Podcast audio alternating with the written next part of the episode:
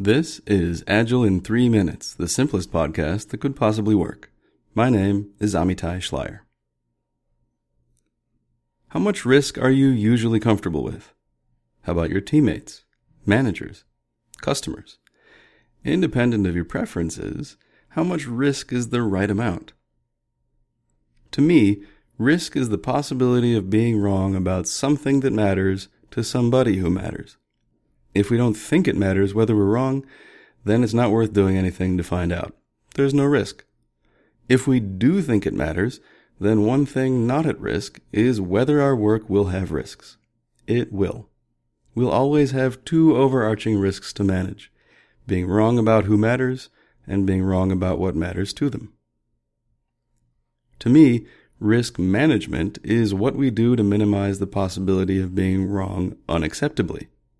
When the outcome requires some learning, and it almost always does, one risk management strategy is to be wrong acceptably more often.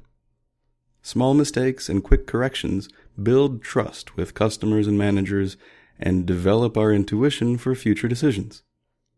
Other actions we can take might be aimed at avoiding certain kinds of wrongness or minimizing exposure to others.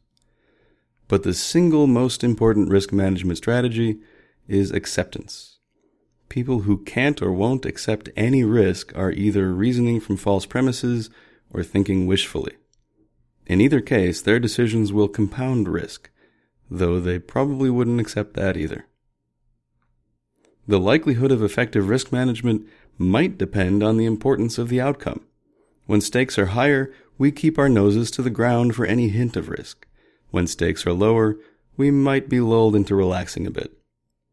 When we intuit how much attention is necessary to manage risk, we might intuit wrong. That's a risk, and it highlights the eternal challenge of risk management.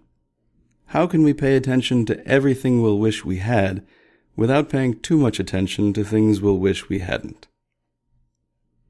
Your customers, your managers, your teammates, and you are the people who matter.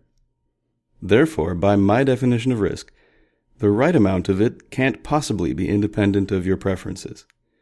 But decision making agility demands a contextual variety of risk appetites. Unless you learn to live comfortably with risk, and with risk appetites you don't prefer, there's a very high probability of your living uncomfortably. And that's a risk well worth managing. This has been Amitai Schleier delivering an increment of Agile in 3 minutes, the simplest podcast that could possibly work.